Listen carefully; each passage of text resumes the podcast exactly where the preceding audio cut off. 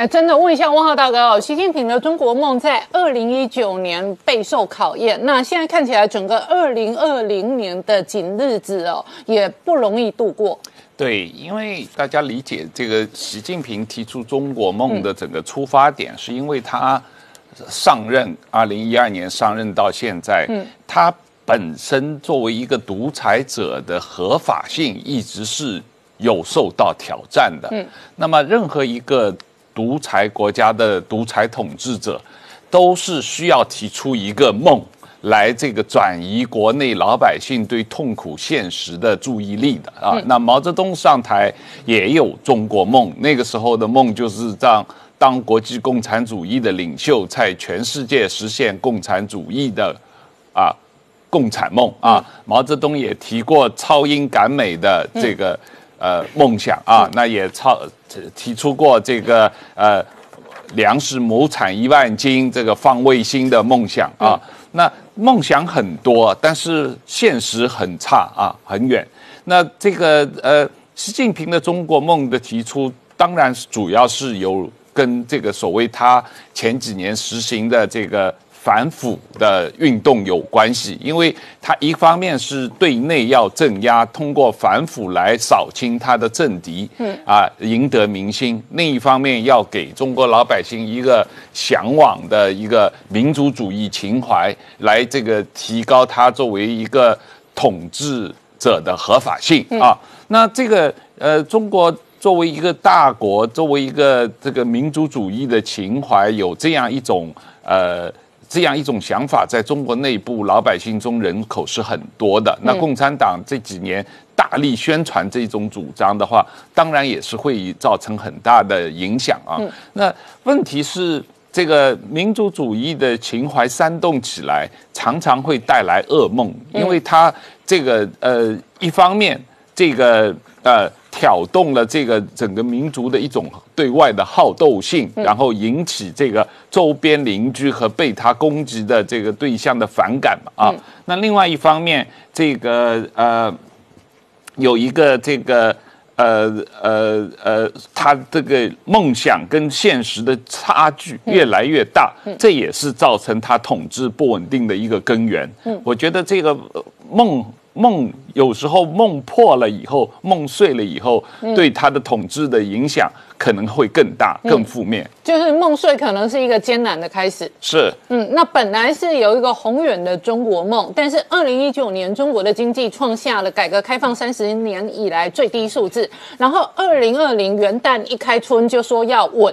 那本来是要做梦的，现在要稳。那梦跟稳这中间就有一个蛮大的落差了。是了，那那大家都知道，这个过去这一两年，受中美贸易战的影响，也受国中国国内经济本身放缓的影响，中国经济有很巨大的问题。嗯，那我们能够看到的实际影响老百姓的这个数字啊，比方说一个这个。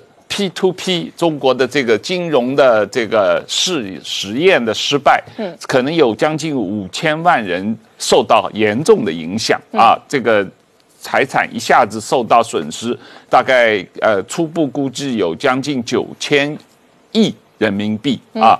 那第二一个这个呃，大家也知道，去年一度北京市低端人口，最近又冒出来中端人口都被驱赶。大量驱赶这个重置，然后把他们住居住的地方整个铲平，这样的事例层出不穷啊！这不光只是北京市，实际上中国各大城市都有类似的问题啊。那第三一个就是因为城市失业率的急剧提高，嗯啊，官方公布的数字从三年前的百分之四点五变成现在百分之五点五的这样一种状况，那。所以现在就是讲要每年八百万的大学毕业生都要号召他们上山下乡啊，城里面找不到工作，要把他们赶到农村去啊，啊，那类似这样的例子层出不穷啊。那我们昨天又看到最新的消息，今年啊，就二零一九年全年下来，中国的三十个呃三十一个省、自治区、直辖市，这状况现在是。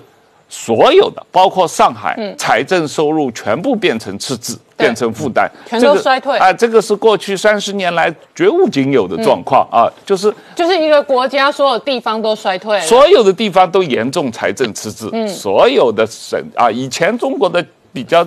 正常的情况是说啊，比方说东北、西北内内陆地区的省省市财政赤字，但是沿岸的啊沿海的上海、广东、呃江苏都有财政财政盈余，然后有盈余的地方这个资助啊来补贴这个赤字的地方嘛，本质上从来都是这样的嘛啊，就是沿海省区这个收入高，补贴这个内陆省区嘛啊省市。但是这一次，这个二零一九年是，嗯，这可能三十年来唯一一次，就是所有的省全部都是严重赤字，就全中国所有地方政府都严重赤字，而且这个严重财政赤字，通通都可以反映一整年的经济的处境。显然，它各方面的税收来源通通都下降了。是那。经济的衰退带来了税收的下降，带来了全面性的财政赤字。是，而且这个全面性哦，加总起来就全面性的数字，很多人就怀疑整个中国经济二零一九年事实上实质数字可能是陷入衰退。对，因为它现在实际上的情况是本质上是用一个呃高度的财政赤字来刺激经济的增长，是，就是。先花钱嘛啊，你把举债来拼经济嘛啊，但是这个缺口越来越大嘛，这个因为这个本质上是经济结构的问题造成的嘛，因为它过度投资嘛，过度消费，过度的扩军，过度的“一带一路”，这所有就是因为乱乱花钱、大傻逼嘛啊，这样一种状况造成了它的整个经济的结构性的问题，嗯。但是它。旧的办法就是用花更多的钱啊，更举更多的债来解决他现有的问题。嗯当然，这个梦就会越吹越大嗯啊，这个将来的泡沫也会炸得越来越厉害。问一下这个汪浩大哥，习近平的这个造神运动，这个神格化，跟当年毛泽东的造神跟神格化两者有什么这个相似或者是呃不同之处？对，呃，这个习近平他。最主要的问题是合法性啊，它的威信、它的权威的来源，就是说它的呃威信和权威，主要是相对于不光是对十四亿中国老百姓，嗯，更重要的是相对于他的同行同辈和他的同志的权威，嗯。啊，这个在共产党内部，他的权威、他的合法性、他的威信怎么样长期的。能够得到提高和生存嘛啊？那这个从他这个角度来讲，他自己就要想尽一切办法来继承毛泽东，继承毛泽东路线，继承毛泽东的形象，继承毛泽东的合法性和权威，来巩固自己的地位。那因此，他必然是跟江泽民、跟胡锦涛，甚至于跟邓小平是冲突的。因为在他眼里来看，这个。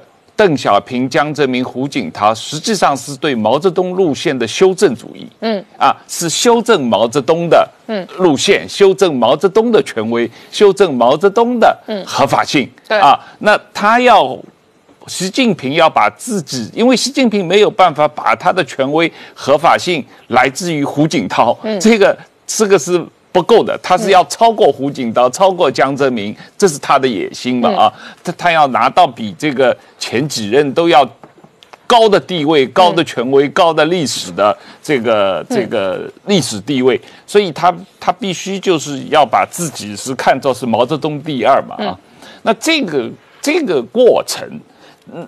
你看他上台以来，这个二零一二年到现在，几乎做的所有事情的核心就是在做这一件事情。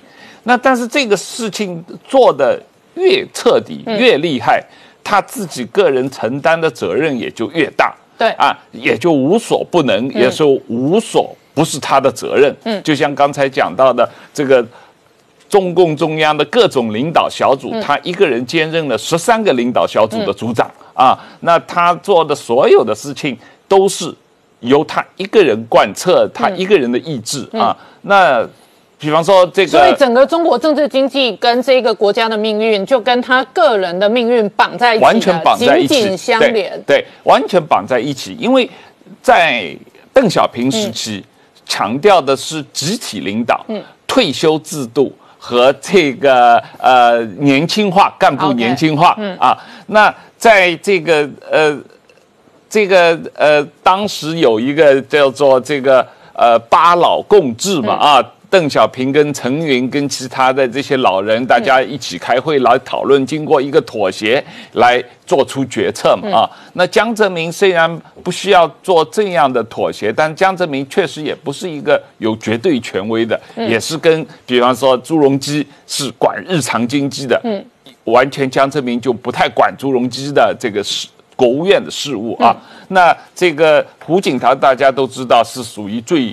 弱势的一个领导啊，上有江泽民，旁边有温家宝跟他分权，所以胡锦涛也从来不强调个人的权威啊。呃，但是习近平完全走的是不同路线嘛啊，他不光是要强调个人权威，要成为毛泽东第二，他实际上是做比毛泽东更多的嗯啊事情和权威和这个。而且毛泽东年代跟他的年代还有一个科技本质的差异。那个时候，中国的国力跟中国的科技基础，跟现在的中国的国力跟中国的科技基础不一样。是毛泽东那个时候要掌控这个中国，事实上包含刚刚讲的一连串的中层的检测。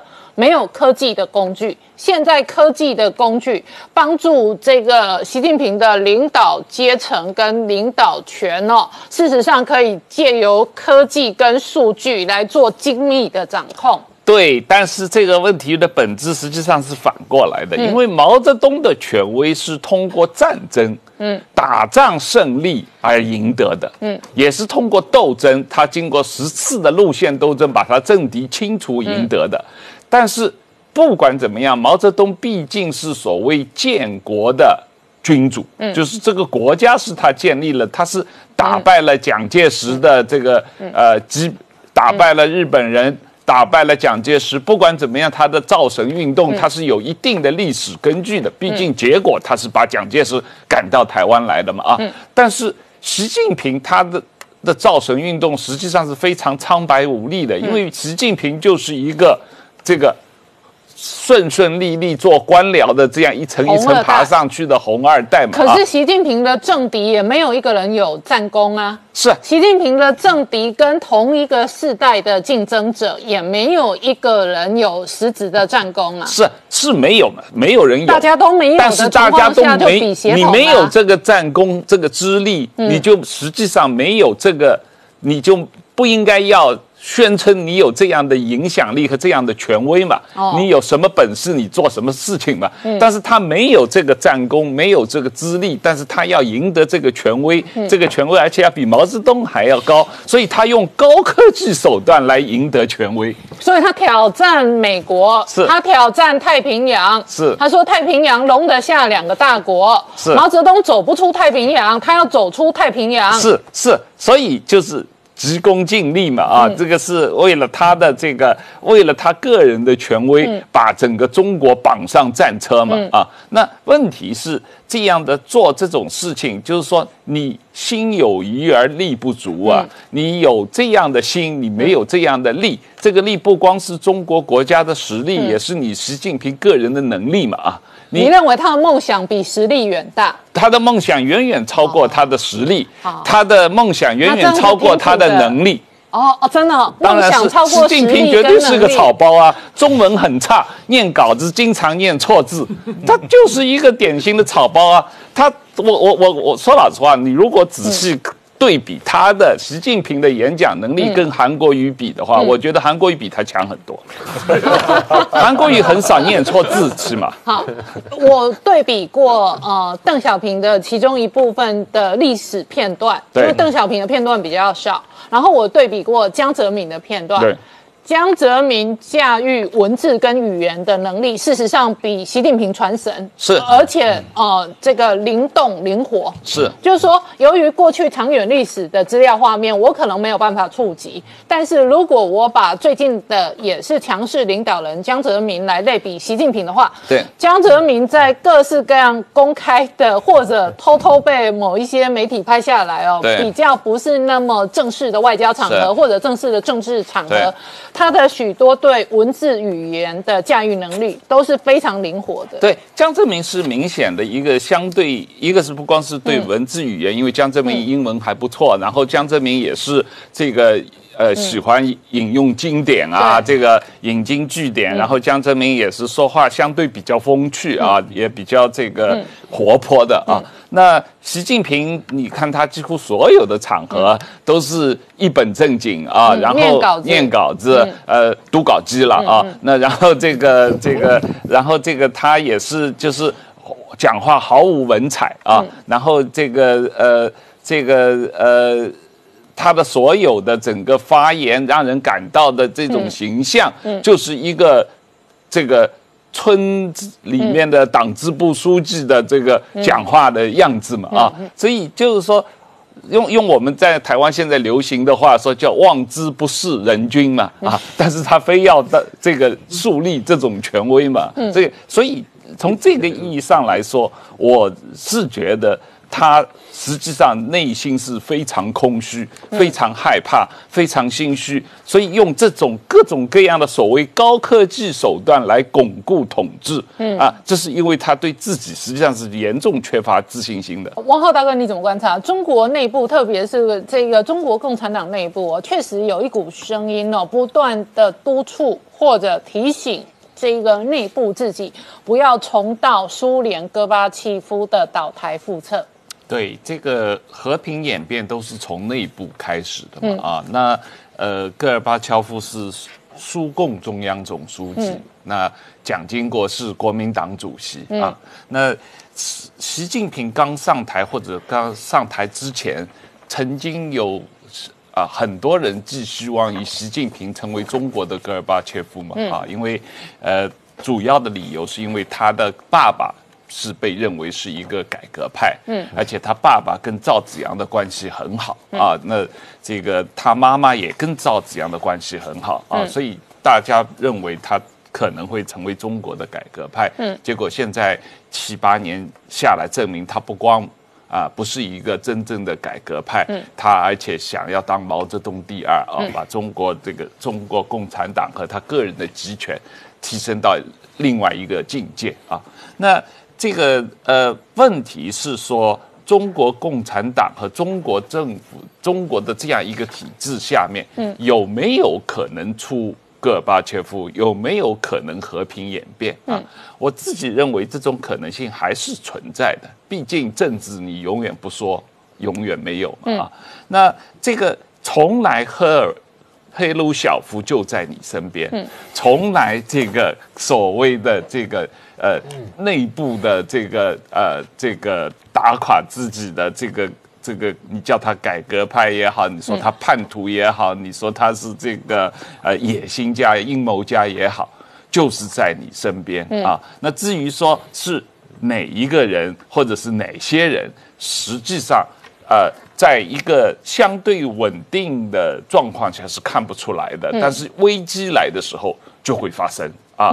那呃，以前这个无论是呃苏联的那种状况，戈尔巴乔夫这个叶利钦，叶尔钦效应，叶尔钦效应，甚至最实际上苏联的改革最早是开始于赫鲁晓夫嘛啊，这个斯大林呃过世以后，这个经过一场内部斗争，赫赫鲁晓夫成为苏共中央呃第一书记，然后他就实际上开始了一个改革啊。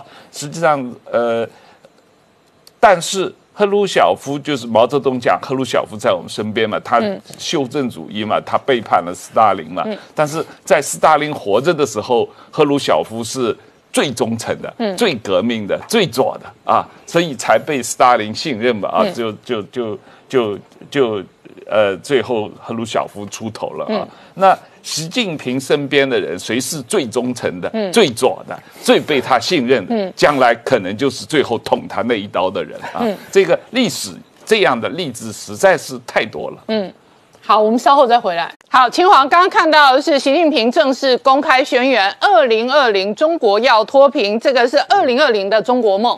对，在他讲的这个中国梦里面，用四个字叫全面脱贫。这个全面脱贫的重要性是他要告诉你说，他的政策目标要达到。中国是没有低所得的国民，那这样子一讲出来，当然听起来很有霸气嘛。因为在习近平他描述说啊，你看我们中国今年人均所得达到一万美金，然后呢，这个生产总值到了一百兆人民币，在这个情况之下呢，说中国有三百四十个贫困县会把贫困帽摘掉，也就是说有三百四十个本来很穷很穷的。这里面的人呢，通通都开始变得怎么样呢？生活在一定的水准之上，在他们的讲法呢，叫做两个，叫做两个不愁。什么两个不愁呢？不愁吃，不愁穿，然后又有三个保障：教育的保障、基本医疗保障跟住房保障。听起来是不是一切都非常的美好？你看，在习近平的擘画之下呢，他还有两个百年奋斗目标。这两个百年的奋斗目标，一个是中国共产党的，因为呢，它的成立时间在一九二一年七月二十三号的时候，所以。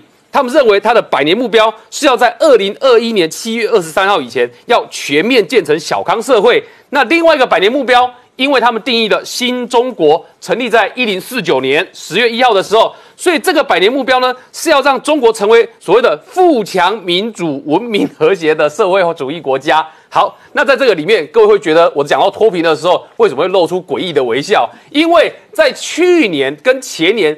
其实中国就已经在喊脱贫，不是现在才喊脱贫。前年在喊脱贫的时候呢，还做了好多的样板啊。哪几个很穷困的县呢？你会看到哇，这个养鸡的突然一下子变成养鸡的富贵人家，还用信合社的方式让大家一起发大财。结果样板故事多了之后呢，到了去年二零一九年的下半年的时候，大家看一看，哎，好像开始有反弹的声音出来了哦。出现一个新的名词叫被脱贫。什么叫被脱贫？你想说脱贫就是一般的穷苦人家，我开始赚比较多的钱，离开了贫困线嘛。但是所谓的被脱贫是什么呢？各位要知道，因为在中国，他们有一点像 KPI 的观念的，设给这些地方的这些所谓的他们的干部们都有个目标。因为了达到这个脱贫的目标呢，你如果没有做到，你可能会被拔关。所以为了达到目标，强迫你脱贫。意思就是说什么？有几种状况，有一种是说。因为你的收入是低所得，你可能一个月拿着两百五十块人民币给你的最低生活保障，你本来有得拿，但是地方干部为了说往上报报上去，我们整个村里面大家都是水得水所得之上，没有低收入户，所以强迫你家的所得呢，把你改成一万块人民币，结果你家一个月本来赚没有五百块人民币的，被迫都改掉，这是一种被脱贫的状况。那另外一种被脱贫是什么呢？发生在河南发生过，发生在山东也发生过，发生在这个山西也发生过，是什么状况？因为要脱贫，你不能有破破的房子给他住，嗯，所以呢要拆房子，老房子要拆，所以有那个老人家哦，年纪大嘛，啊，没有跟小孩子住在一起嘛，儿子住在其他地方，啊，老人家住在破落的这个村落里面去，然后这个干部为了说我们要脱贫，所以我要拆你的房子，嗯，强迫你回去跟你儿子住。结果呢？有老人呢誓死抵抗哦。他说：“我干嘛去打扰我儿子？我在这边住的好好的啊。”结果呢？管你的，先房子拆了再说。结果呢？有的老人是到城里面跟儿子一起住，有的为了表示抗议，真的在现场就轻生哦。就有这个状况哦，所以你就可以看得出来，这所谓的脱贫执行计划里面，上面讲了，到下面执行了之后，很容易就歪掉。嗯，那还有怎么样呢？我送到你家，送给你衣服，送给你棉被，干部自己送进去，表示说他做到的两个不愁，其中一个不愁叫不愁穿，他穿得暖。那这种脱贫的状况也有，所以当习大大在讲这个脱贫的时候呢，它是一个政治目标，可是 follow 到下面的时候呢，看起来它有很大的机会会歪掉。嗯，但不管怎么样。他他的新年里面其实还是要继续宣示一件事，叫做中国梦。嗯，因为中国梦在过去两年已经讲够多了嘛。只是习近平今年有一个很大的重点，各位要看的是，他今年的中国梦呢，要特别强调一件事：中国梦绝对不是霸权梦。嗯，哎，这个就很有趣了吧？因为他之前在讲中国梦的时候呢，不管他讲什么强军、富国、发展、幸福那些都不管，因为是他提出来的内涵。但问题是，他过去提中国梦的时候呢，让国际认为说你就是中国梦搭着“一带一路”在对外输出你的影响力，嗯，你要干预跟影响周边国家，所以你对安全这个议题会造成冲击嘛？因为你透过“一带一路”输出对各国造成影响是事实啊，所以你会发现这个事实让美国抓住说，哦，你这刚好跟白邦瑞讲的百年马拉松里面，你们之前骗美国人，现在你们真的要崛起搞霸权，嗯，所以在这个情况之下，习近平今年呢特别讲说。中国梦绝对不是霸权梦，嗯，这个意义就很深远。我们今天聊的是十九大这一个修宪之后，习近平一人集权了。然后外界正在观察二零一九年的国际局势，改变了中国政治经济的处境。那整个二零二零哦，一开春哦，那北京的中央政府的工作会议哦，就定调整个二零二零要稳。为什么要稳？因为内部感受到庞大的压力。那特别是改革开放之后，那现在习近平一人集权，可是呢，对内对外都面对庞啊庞大的困局跟矛盾的挑战。对，那个刚才王兄开了一个非常好的头啊，也就是说，这个我们现在怎么看待中国这个处境？其实大家回想一下，大概七八年前习近平上台的时候呢，大家回想看啊，那时候大家对他期望是很高的，嗯，对不对？大家觉得说，呃，中国大陆发展这么久，当然看到一些成绩。但是累积了很多问题，那这个问题怎么解决呢？所以对他是有相当期望。当时我记得很多人想说，他是会推动民主化，所以他也以一个改革者自认了啊。那我们就从改革这角度来来看一看。呃，在政治学上呢，我们看这个一个国家的政治定位会有光谱，我们可以看一下那手板哈。那这个这个它是一个，其实应该是一个比较漂亮的弧线哈。嗯。那在这弧线略略偏右的地方，有个地方叫现状，有没有？嗯。现状就是大家对于目前的这个政治、这个社会里面政治、经济、社会各方面的情况呢，基本表示满意，我赞成现状。嗯。那么这是一批人啊。那么往左边一点点，就是有人说啊，这个东西还不错了，不过有一些问题，我们需要稍微修改一下。那么这些人把它叫做改良派。嗯。那有人觉得说，光改良一点点是不能解决问题，我们要改的更多一点点，那叫做改革派。嗯，那有人就说，光改革都不能解决问题，我们要彻底推翻这制度啊，打造新的制度，这些人叫做革命派。嗯，好，这是往左走。好，那往右边走呢？有人觉得现状不错，但是如果再回到过去一点点呢，那可能更好，那叫保守派。嗯。那有人说，光回去过去一点点不行，我们要大幅改变现状，回到更早更早前。为了达到这目标，我们可能要杀很多人，流很多血。这人我们把它叫做反动派。嗯啊，所以这个大概就是说，我们看到一个政治上的一个，呃，叫做政治立场的光谱，叫政政治定位的光谱。那请各位看这图，我们从这图上可以看到什么东西呢？在人类历史上，不论中国或是西方呢，我们看见成功的革命比较多。嗯。成功的改革非常少哦，好啊，对不对？你仔细想想看，就改换政权多，但你说改一点改点，哎，最后最后就顺利往前走，这种通常不太多。嗯，为什么成功的革命相对多，成功的改革比较少呢？我们看改革，嗯，改革呢其实是腹背受敌，两线作战的。哦，对，对不对？革命派觉得你不够有力，对。然后这个现状派、反动派觉得你搞得太多了，你搞得乱七八糟，对对对，所以他会内外夹攻，对，他是腹背受敌。嗯，所以我们可以看到，就是说，对改革派来，我先说革命派。嗯，我们现在谈一个关键叫政治定位。嗯，革命派的政治定位啊，看起来很可怕，但相对容易。嗯，为什么呢？对他来说。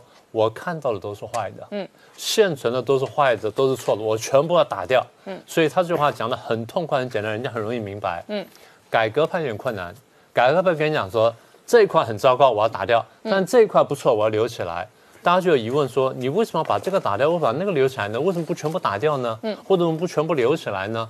所以他的政治定位相对困难，对不对？一边来说嫌得多，一边来说嫌得少，但对革命派来说，所有敌人都在右边。对，所以改革派呢还是腹背受敌的。嗯，好，那现在大家明白这基本出发点之后呢？我们再看到下一步，嗯，所以作为一个改革派的习近平，他就是腹背受敌，就像当年的邓小平、当年的梁启超，他们都是一样的，嗯，相对来说，孙中山定位比较容易，我把满清推翻什么都解决了，嗯，然后梁启超告诉你说，满清这地方是好的，地方是不好的，嗯。所以他有这种定位和困难，大家先慢慢明白了哈，那最后当改革派呢，他如果说成功夺权，然后开始改，改到一定程度的时候，有人说这样就够了，不要再改下去；有人说这样还不够，还要再改下去。对，会出现什么问题呢？改革派会分裂。嗯，好，这是我们讲的基本情况。好，那我们现在就回到习近平。嗯，所以对于中对于习近平来说呢，他对中共现状呢不是没有认识的，他是有认识的。大家都很清楚，我们过去在节目上讲过，他从地方官开始做起。他从地方上的县一级的官，然后从这个地方机关的一步步上做下，所以他对地方情况有相当了解。嗯，在文革前后呢，他还吃过苦，然后走过下到过中国的算是比较底层的地方。等到他到了这个福建去做官，然后到了地方官，跟台上有很多接触之后呢，他的眼界是打开的。嗯，也就他知道说，哦，原来人有不同的生活方式。然后社会有不同治理方式哦，原来做生意是这样做，赚钱是这样做，嗯，赚钱这样赚的，所以对他来说，中国将来要怎么走，他慢慢形成了他一套想法，嗯，通过跟台上的交流跟对话，然后学习，然后再看看自己原来这社会的这个运作方式，它是有个对比的。那么到了最后熬熬熬熬到了北京了，然后零七年开始选他做这储君了。他就要认真想说，那我如果真的上去的话，我得怎么办？我记得我们过去讲过说，因为他看见这个江泽民把持政权，然后胡锦涛被架空，这个人个性很强的，习近平个性非常强悍，所以他绝对不甘心当第二个胡锦涛。我绝对不需要说像胡锦涛一样被江泽民架空十年，所以我必须要夺权。那怎么夺权呢？反贪腐夺权。所以我们就讲过了。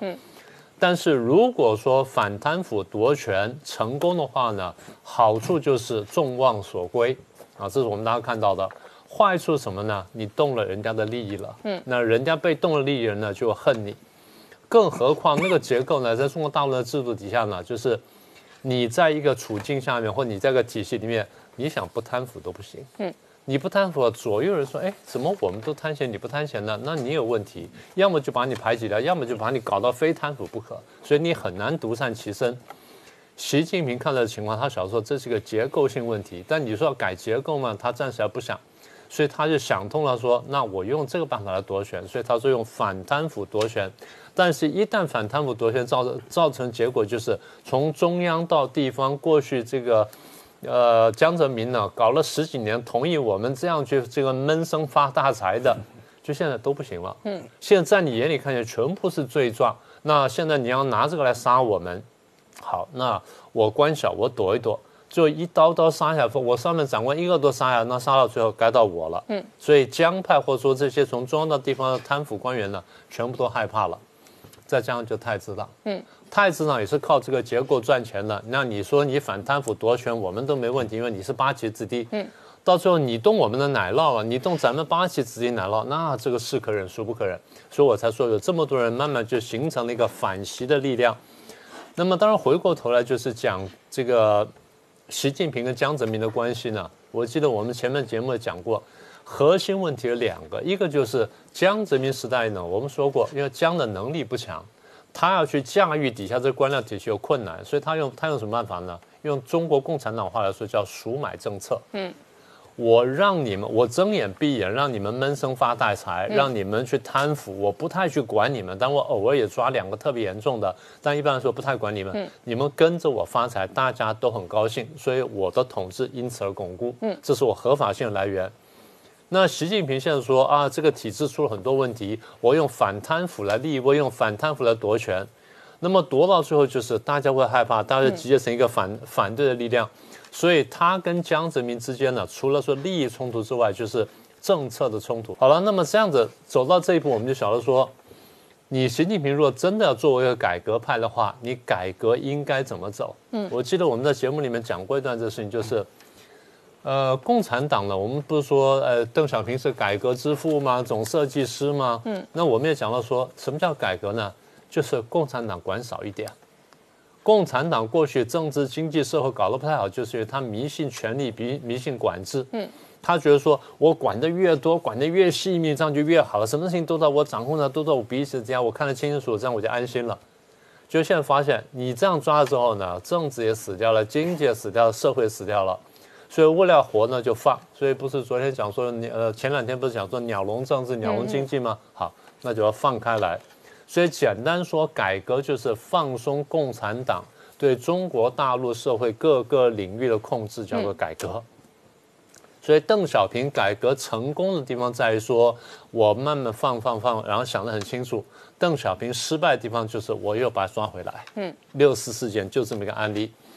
所以从中国大陆呢，从一九七八年、七七年、七八年开始改革开放，一路走下来，走了四十多年，走到现在，我们看见改革成功的地方，恰恰好是共产党放手不管的地方。嗯。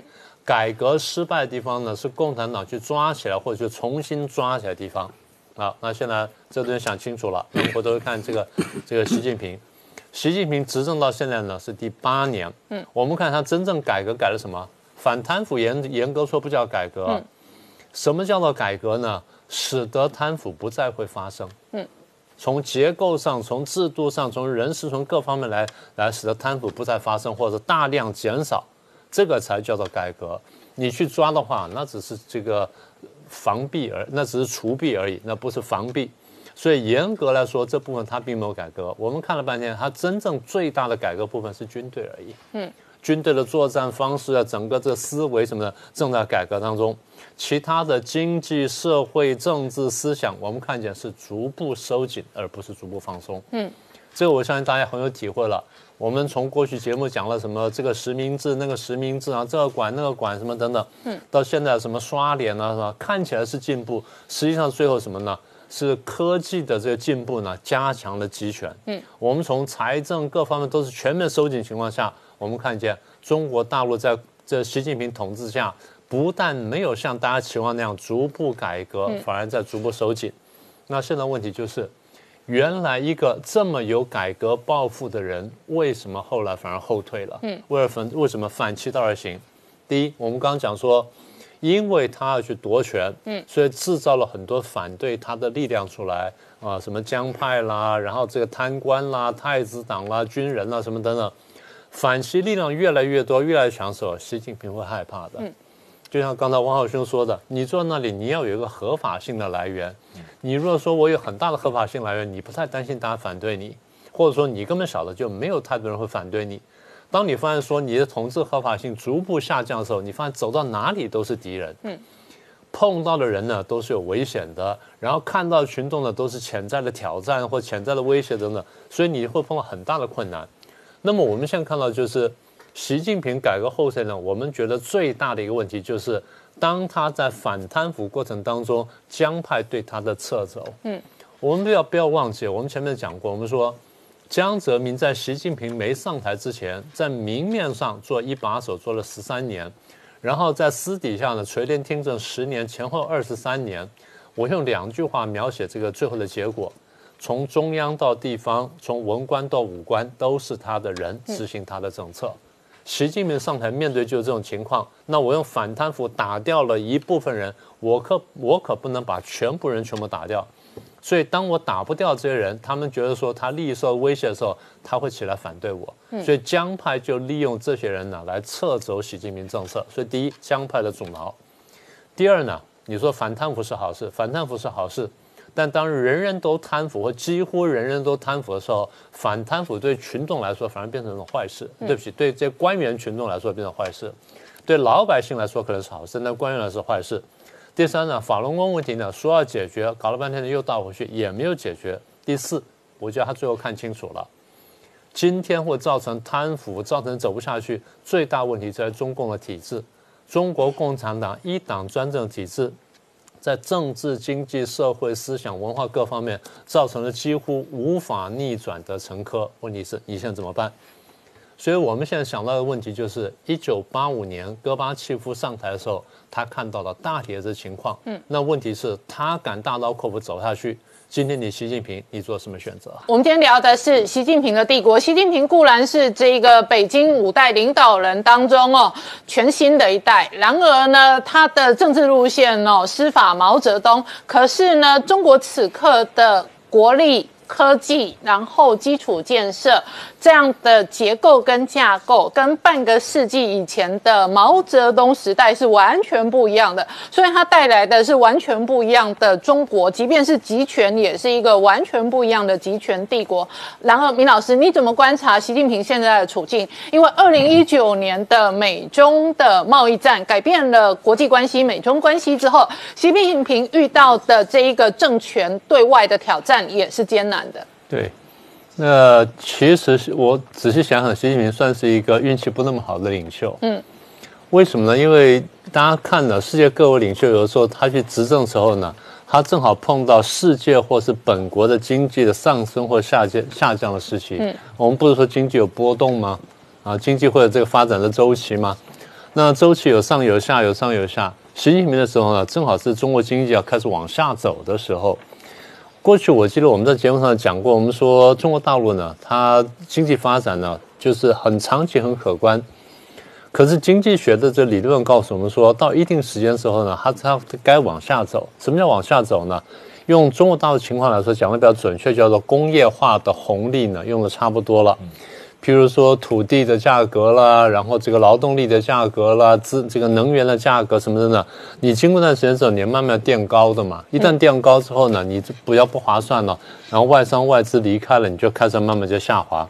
其实每个国家经济发展都走过这个阶段。那么中国大陆呢，差不多在二零一零年左右呢，就开始我们看到很多领先指标开始下滑。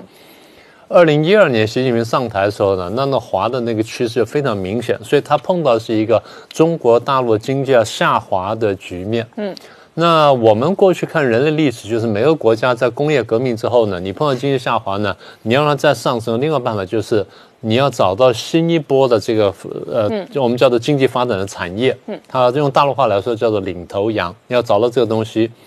那中国大陆过去不是没有找过这种东西，譬如说他们有一个设计叫做梯度开发嘛，嗯，那时候不是说从沿从沿海到内陆，然后到到到深深内陆啊等等，这样一层层走过去嘛。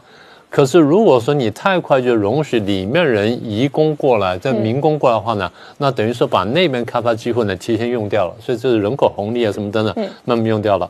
习近平碰到就是这个问题，这第一个就是他碰到一个整个经济企整个经济的这个。波浪在走，开始走下坡的时候，是第一个不利的地方。第二呢，就前面我们讲的体制的问题。如果中国大陆这种一党专政体制呢，通常在什么时候对经济发展有利呢？在经济上升时候是有利的。在这个时候，你集中资源去办大事，然后你选的那个产业又对的话，一下可以把把你拉上来。到后面到达一定高峰期，你得慢慢放手，你要让民间的活力出现。嗯。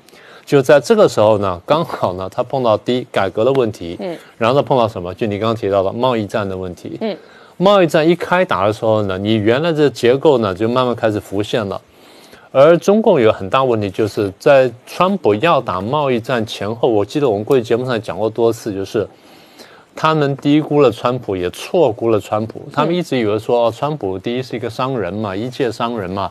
第二，他就图利嘛，要么就帮美国图点大利，要么就帮自己家族图点小利，所以我花点钱什么等等，然后花买点东西，他就高兴了。就发现他不是这样。嗯，川普有自己的 agenda，用我们的话来说，就川普他对于他怎么去把经济拉起来，然后怎么去改变他跟别的国家的这个关系，不管是政治、经济或各方面关系，他有他蓝图、的设想的。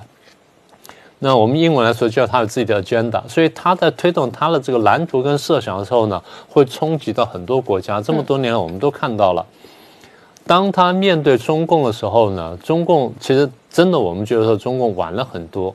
川普大概在一二月份呢，他已经有这个决心，然后六月份真正三月份签那个三零一条款。然后这个六月份开始征这个征税的时候，中共到八月份才真正如梦初醒，才想到说啊，这个贸易战是真的。嗯，所以我们觉得说，中共第一呢低估，第二呢，你原来结构就不够好，你正好处在要调整结构的时候，这时候变成什么？我没有太多回旋空间。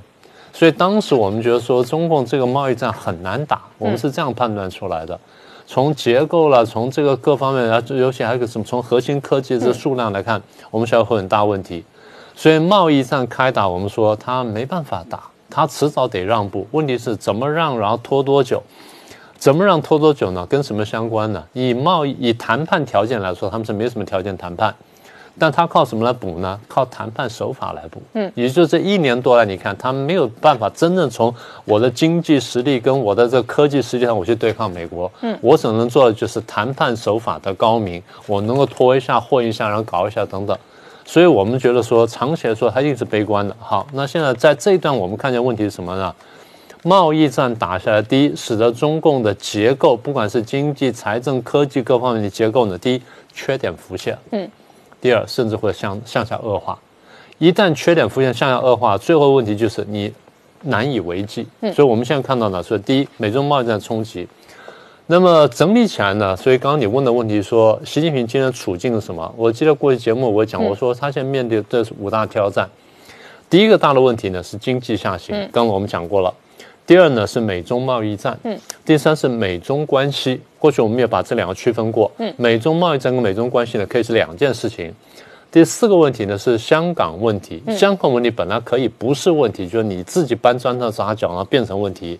然后第五个，所有这东西最后就变成内部的政治派系斗争，嗯，所以他面临这五大问题。好，那在这五大问题，我刚刚讲，我说有一些问题呢，其实原来你可以有更好的选择，譬如说美中贸易战。你那时候真的很快就认了，嗯，当然你内部压力会非常大，但你认了，回去说清楚呢，或许这关过得去。然后美国一看说你真的认真服软，然后你要去做改革，美国很多地方他不会追杀到底，因为美国认为说我跟你这种人继续做生意，我是有利可图的，嗯，而且你在改变的过程当中呢，我会更有利可图，我就等着你改变，我期望你改变，但一旦你跟我抗拒的时候呢，那咱们就只好来硬的了。所以从经济从从什么贸易战打到什么科技战啊，打到什么货币战什么，那你就层层打下去，到最后你跟我来真的，那我只好跟你打价值观的战争。所以很多事情我们说有更好的选择呢，他常常会选错。为什么选错呢？跟刚刚前面大家讲的那个，其实有一个核心重点就是，你脑袋里面那个共产党啊越强，嗯，你就越放不掉，嗯，你越想维护这党呢，你就越危险。你脑袋 对，你脑袋里面的共产党越弱，哎，其实你反而越好解决问题。嗯，刚才吴浩兄不是讲了吗？他是一个读稿机，他是很刻板。为什么？因为他是那样造就出来的。嗯，他没有想做任何的改变，他好像也改变不了。那不像有些人比较灵活，他能改变啊。哎，我打个岔，所以老师，你跟我录影谈到邓小平改革开放的时候，你就说啊，他还会在法国留学喝红酒啊，对，他相对偏右。对。但是他就会觉得没关系，韬光养晦，嗯啊，咱们改革，咱们发财。那韬光养晦，再翻译成比较简单的大白话，就是一种老二哲学。是，就我当老二，但是 OK 啊，太平日子好好过，大家一起来发财。好，就是至少邓小平的路线很明显是这样。然后，当然这样的路线相对会贴上比较右倾的标签。那相对这个左倾的标签呢，那他当然就要去成全他的中国梦、强国梦。可是那个强国梦碰上老大霸权，就硬碰硬了。对了，所以就是另外一种形式的对撞嘛。就我们就讲，我们是说。其实你可以有更好的选择。有的时候呢，你不要把民族主义的调门唱那么高，嗯，你不要把我这个伟大领袖、光荣领袖这个调门唱那么高，其实你日子比较好过。嗯，你不断的造成结果就是，最后发现你下不来。嗯，这是很大的问题。那时候，所以我们那时看，我们想说。香港问题你可以不要这样弄啊，嗯，逃犯条例你可以不要这样推啊，嗯，你为什么一定要这样推呢？你看二十三条那时候不也也都退了吗？二十三条退下来不也就相安无事了十几年吗？嗯，你现在再往前推，那一定会出问题。那我们就讲，我们说你脑袋里那个共产党太强了，那意识形态太强了，强到你自己就不会转弯了，不会放松。就现在搞到最后，就是你面对这五大问题的时候，你每个问题都要硬顶。嗯，顶到最后，最后怎么办呢？哦，那我挑哪一个级，我就先处理哪哪个级，我先处理哪一个。别人说你很难有个全盘战略。嗯，那现在我觉得他最最积极什么？大家觉得急经济急向都不是，急安内。嗯，就是怕党内有人挑战他，怕内部有人挑战他，所以才要把这个个人崇拜、个人权威推到那么高，高到难以想象。人人在家里都拜我，我还觉得还不够。嗯。那这样你觉得你怎么你到底怎么办？习近平帝国事实上十九大哦，这个修改任期之后呢，确实习近平集权了，他是一个强人领袖。然而，中国的政治跟命运跟他个人的命运绑在一起。那这个中国在经历过二零一九年这一场贸易战之后呢，内部也有很多各式各样的这一个声音。他们观察，他们研究当年苏联的瓦解，当年戈巴契夫何以最后倒台？那他们内部也有一种声音呢，无论如何，中国共产党的这一个主政跟政权哦，不能走上当年苏联的命运。对。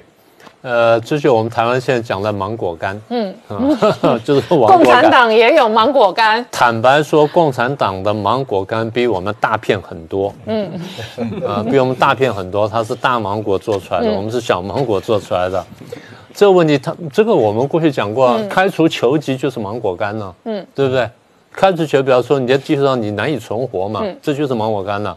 严格说，台湾没有那么严重问题。那中国还真有这问题，为什么？这我们刚讲体制，嗯，是一九九零年、九一年，当这个苏联跟东欧发生这么大变化的时候，中共当时冲击是非常大的。嗯，他刚刚才杀完人，血迹未干，然后眼看着摇摇欲坠，就看我旁边兄弟一个个都倒下来了。对美国来说，就是东风东方不亮西方亮。我本来想把中共搞垮，就没搞垮。哎，结果这边先开始垮了，那我就卷起袖先把这边搞垮。为什么？因为看起来苏联威胁比较大。所以波兰匈牙利出问题的时候，美国在后面就轻轻推，轻轻推，但是也不敢推得太明显、太重，太明显太重，怕苏联反弹。嗯，虽然苏联当时是戈巴契夫。美国也很小心，你仔细看那个老布希跟前后几任总统的回忆录，就晓得他们在当时呢是有挣扎的，然后是下手呢，还是在拿捏说我分寸怎么下，到最后哗，你轰然瓦解，我高兴极了，那剩下就乘胜追击，所以就开始推苏联，然后帮帮戈巴契夫去站台演讲说啊，最后你垮了，然后面对叶尔钦，虽然我不喜欢叶尔钦，但是呢，我在趁追，在一步步这样推下去，但在推那边的时候，哎，中共站稳脚跟了，嗯。中共在这个地方充分学、充分学了这个东欧各国的教训，所以我上次不是带过几本书给大家看吗？中共对于反、对于和平演变这件事情是非常在意的，嗯，所以对反和平演变，他们花了二十几年时间研究，嗯，对颜色革命花了几年时间研究，对阿拉伯之春花了几年时间研究，就是避免走上这条路，嗯，我记得我在节目上讲过一件事情，就是二零一二年他们这个。呃，习近平他们刚刚上台的时候，王岐山特别弄了一个要叫央视呢弄了网站，叫做“旧制度与大革命”网站，叫大家去看。简单说就是，法国当年爆发大革命，它所具备的社会条件，咱们中国全部具备了。嗯，你要革要想爆发革命的话，那就咱们就照干下去。你要避免革命，咱们就好好学习，然后避免犯避免犯同样错误。嗯。这个逻辑是一模一样的，所以旧制度为大革命网站跟反和平演变，其实就是一回事情。过去我在节目上讲，我说其实那时候我常年观察，我觉得说习近平原来有三条路可以走啊，新加坡李光耀道路，然后这个戈巴契夫前苏联道路，再就蒋经国道路。我一直讲，我说你他原来心目中想的就是比较接近新加坡的道路。嗯。哦，这一党独大，然后法治严明，然后这经济发达，生活很好，然后你们也管不了我，我还是一党专政，这点很难。为什么？新加坡才六七百万人啊，加上最近移民人口也才这个数啊，不只是人口问题，十四亿人口，问题是你如何统治的问题。新加坡一开始的统治呢，就是英国的法律的统治。嗯，我是用英国的法律、英国的法治观念在统治。嗯，李光耀，你说再怎么，我至少把英国那套法治拿过来。嗯，第二，我有英国的一套这个官僚系统，所以新加坡政治有个特色，不管再怎么样呢，啊，法律呃政治上什么，它再紧什么，但是呢。第一，法律清楚，嗯；第二呢，官僚基相对清廉，嗯；第三，没有太子党，嗯。这三个条件使得法治比较可能。嗯，当你没有这三个条件的时候，你要推动什么宪法梦、强国梦、中国梦，你没有了法治，这是非常困难的事情。嗯，所以我们一直在判断，我们说习近平的路很难走，就这意思。嗯，我们很同情他，我们一直希望说啊，你能走，因为你走得好，我们日子也比较好受；你弄得不好，你乱搞一下，我们也难受啊，是不是？今天大家台上就感受很强烈了，所以我们就想说，希望找一条路给他走。你要么就是要大魄力。大魄力当然现在看是两个，一个走戈巴契夫道路，一个走蒋经国道路。我们今天还是提醒你，你还有蒋经国那条路可以走，问题是你走不走？如果你脑袋里的共产党这么强，那意识形态这么强，你没什么选择。